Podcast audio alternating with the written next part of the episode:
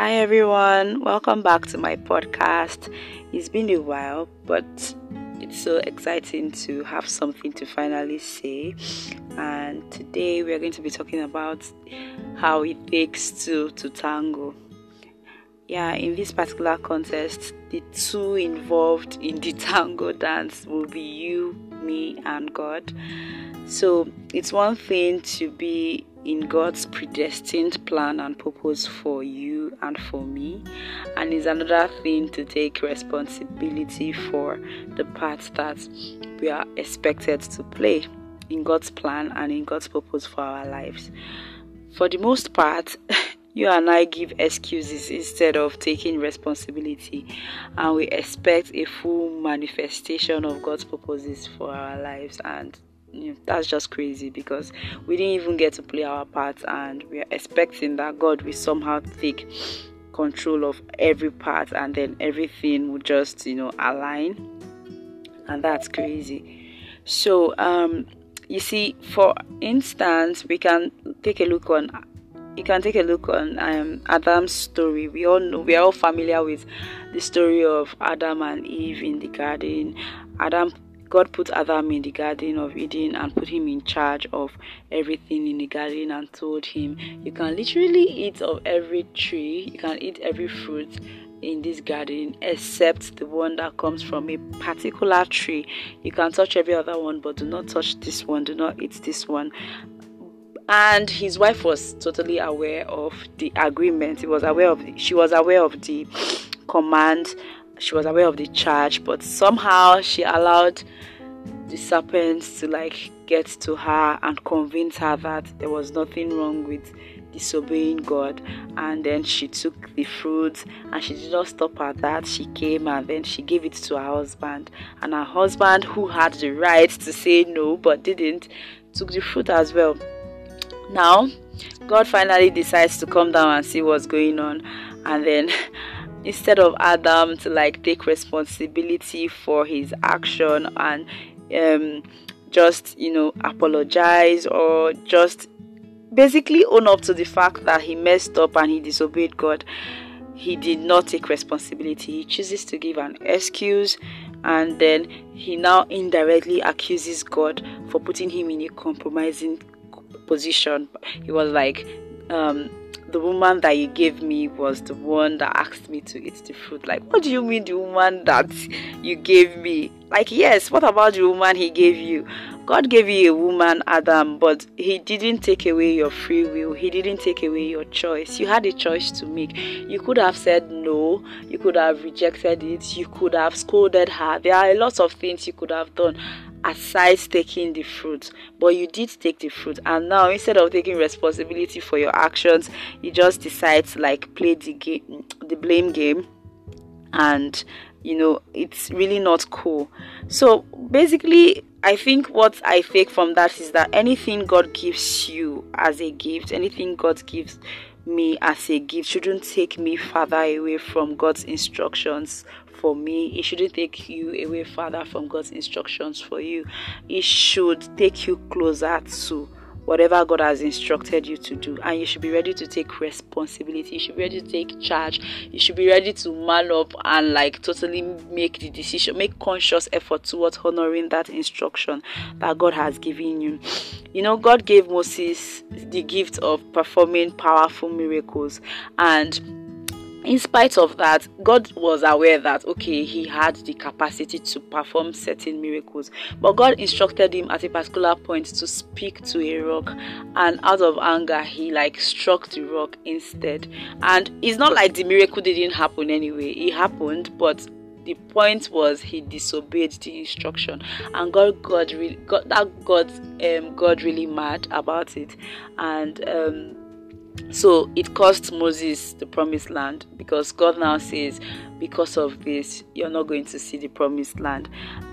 Fine, God gave him the gift that he used. I mean, striking a rock and performing a miracle, that's a gift.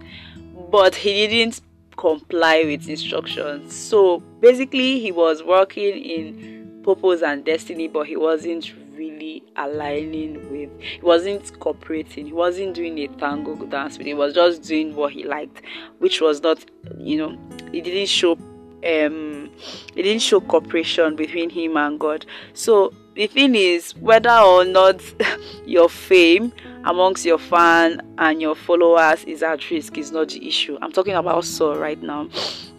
You know how um saul got an instructions like wait and he didn't wait because he was like ah what are my followers going to say if they see that i'm just waiting here literally for God's prophet to come and do the necessary sacrifice. That wouldn't make me popular. That, I wouldn't look cool anymore in front of my followers. So let me just take matters into my hands. And then he went, you know, I don't really want to get talking about all the people that um are fond of giving excuses like myself. I don't want to keep talking about those people because then it will now make it seem like it is a hard and a difficult thing to like obey God's instructions and to follow through what He's instructed us to do. So, like, I'm just going to go straight into people that like honor the instructions that I admire, and I'm going to start with Abraham like Papa Abraham, God gave him a son at an old age, a very very old age, and he was. I sometimes I wonder like when he was celebrating the naming ceremony, maybe God would have told the other members of the Trinity that like, hey, I'm going to ask this guy to give me back this child that I have given him, and the poor guy doesn't know what he's in for yet. He doesn't know what he's celebrating and all of that. But the truth is, when the time came, God asked him to sacrifice Isaac, and this man packed up took his son to the location. Like, guys, if not me, oh my god. I'll be like, but God, why did you now give me this child if you are going to ask me to give him back? Like, why did you give me this guy in the first place? And even if I later grudgingly agree to give up the child, I'm going to still be like, but God, you're the one who is going to tell Sarah. I'm not going to tell Sarah about what happened. Like you you have to break the news to her yourself.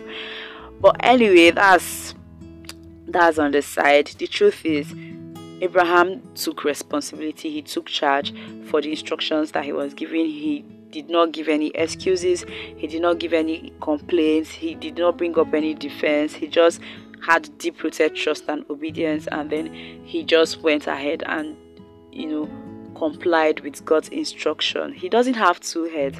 Another person that I have a deep admiration for is Joseph.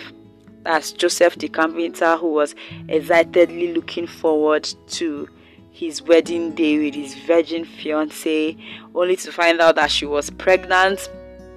I can't even imagine the kind of heartbreak that he went through, wondering what happened and why she would do that to him, or why she would do that to herself, even. Because, to be honest, getting pregnant out of wedlock at the time wasn't that popular and it was a very big deal and a very shameful thing at the time so this man now decided that okay since she's pregnant and there's nothing i can do i'm just going to call off the wedding privately and move on with my life i'm not going to drag her through the mud i'm not going to drag her reputation through the mud which is very ironic because I know some of us, small cheats like this, the whole Insta blog will have heard about it and all of that. But that's by the way.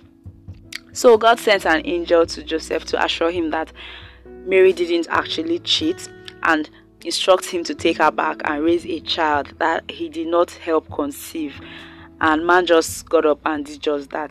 You, can you like imagine what that was like? It's not like it was an easy choice so like he did not give any excuses because to him at that point it didn't matter if his friend the wood seller guy called him a fool for marrying a pregnant woman who was probably unfaithful it also didn't matter whether his family had already arranged another virgin for him to marry. It didn't matter how many times Mary asked Joseph, Are you sure you want to do this? The truth was, he just complied with God's instruction and he went ahead and did just what God asked him to do, which took a lot of courage, a lot of boldness, a lot of you know deep rooted trust in God and um and and compliance. Yes, that's the word I'm looking for. So all that mattered was that God said he should do it. So he did. No excuses, however valid his excuses would have been at the point.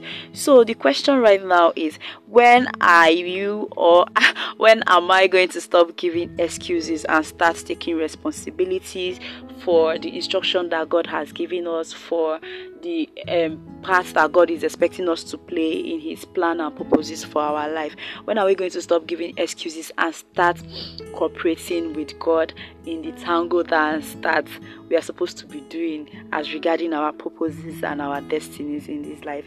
So, I don't know. For me, I wonder how long it's going to take me to get to the level of surrender and deep rooted trust in God to be able to just, you know, when God just says go, I just get up and go, even if He's sending me into the wilderness, or when He says stay, I'm just going to stay, even if I'm getting burned by fire or whatsoever. So, guys, that's something for us to ponder on today, and I really just hope that by God's grace, at some point, we are just going to grow to a level where we can fully obey God, whether or not it makes sense to other people, or whether or not there's someone who is enticing us to do differently, or whether or not there's someone who has upset us, and then you know, because of that, we get to do something differently than the way God has asked us to do it. So, guys, thank you for listening in today. Um, I'm so happy that you guys listened in, and I hope that this has blessed someone.